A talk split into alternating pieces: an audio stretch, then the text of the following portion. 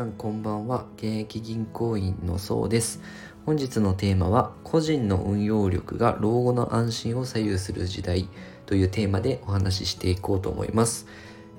え日経新聞のですね朝刊見ていてあの思ったことが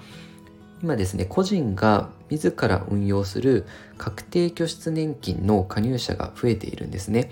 2021年3月末時点の加入者は延べ約941万人になりました。で一方であの企業が運用する確定給付年金というのを、まあ、現在上回っている状況なんですね。で大企業で多かった確定給付型っていうタイプの場合だとあの従業員は特に何も運用について考えなくてよくて企業が一定の利回りを従業員に約束して代わりに運用してくれます。でもしその金額目標に届かなかった場合企業が穴埋めしてくれるっていう制度なんですね。で制度開始からあの財務会計上の負担っていうのがかなり重いので企業年金改革っていうのを進めておりまして給付型から拠出型、まあ、運用は各自でやってくださいねとっていうふうに移行する企業が増えたんですね。で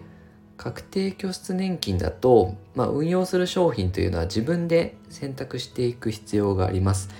でじゃあ現状だと確定拠出年金でどれくらい皆さん運用してるかというと実はまあその半分資金の半分は50%は元本割れしないような預貯金や保険商品のままになってるんですね。なので、あの、お金、資産運用に関心がない方っていうのは、まあ、せっかく非課税の税制メリットがあるんですが、預貯金とか保険商品とか元本割れしないものでずっと置いていることになってしまいます。で、これはすごくもったいなくて、私も確定拠出年金、あの企業の方でやっているんですけど、